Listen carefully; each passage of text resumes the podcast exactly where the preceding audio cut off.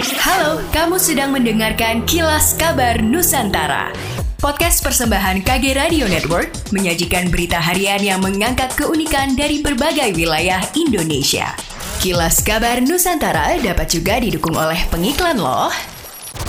Sedang merintis bisnis baru atau ingin belajar lebih tegar dalam menghadapi tantangan bisnis? Jangan sampai ketinggalan setiap episode terbaru dari podcast Smart Inspiration ya. Persembahan Smart FM, part of KG Radio Network.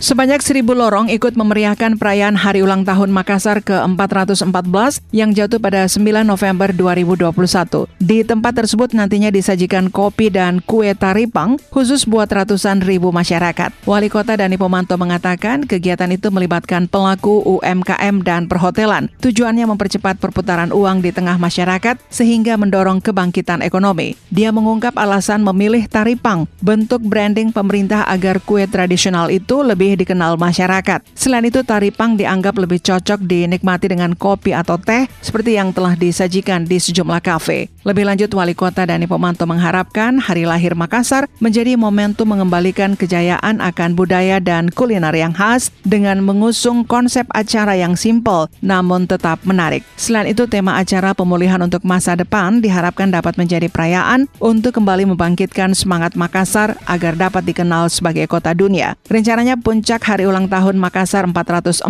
tahun juga diisi pengumuman kebersihan kantor SKPD terbaik serta peluncuran lorong wisata.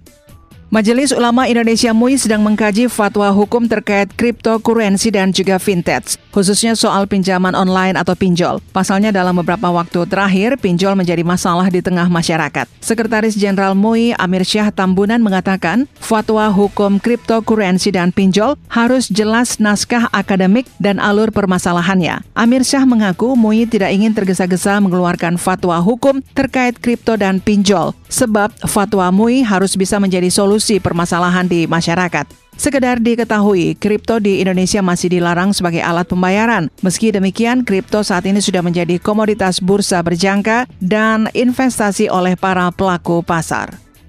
Pemprov DKI Jakarta mempertimbangkan untuk membuka lagi kegiatan Car Free Day atau CFD selama PPKM level 1. Menurut Wakil Gubernur DKI Jakarta Ahmad Riza Patria, wacana ini dipertimbangkan secara hati-hati mengingat CFD berpotensi menimbulkan kerumunan. Oleh karena itu, Pemprov DKI Jakarta akan memastikan prokes COVID-19 berjalan maksimal jika nantinya CFD dibuka kembali. Dikatakan oleh Riza, segala kegiatan yang berpotensi menimbulkan kerumunan memang harus dipertimbangkan dengan sebaik-baiknya, jangan sampai menjadi klaster baru penularan COVID-19. Soal wacana pembukaan lagi CFD menuai pro dan kontra. Yang pro merasa sepakat CFD dibuka lagi, mengingat kegiatan sosial lainnya juga sudah dibuka lagi sejak PPKM level 1 diberlakukan di Jakarta. Namun ada juga yang menentang karena beranggapan penularan virus corona masih terjadi, sekalipun kasus COVID-19 di Jakarta semakin landai. Sebelumnya pada hari Minggu pagi lalu, kawasan Sudirman Tamrin kembali ramai didatangi orang untuk berolahraga. Kawasan yang sebelum pandemi COVID-19 memang menjadi pusat kegiatan Car Free Day, pada hari Minggu pagi kembali ramai dengan dominasi para pesepeda. Mayoritas dari mereka bersepeda secara bergerombol. Selain itu, ada sejumlah warga yang jogging dan berjalan santai bersama keluarganya. Meski begitu, umumnya warga tampak menggunakan masker selama beraktivitas.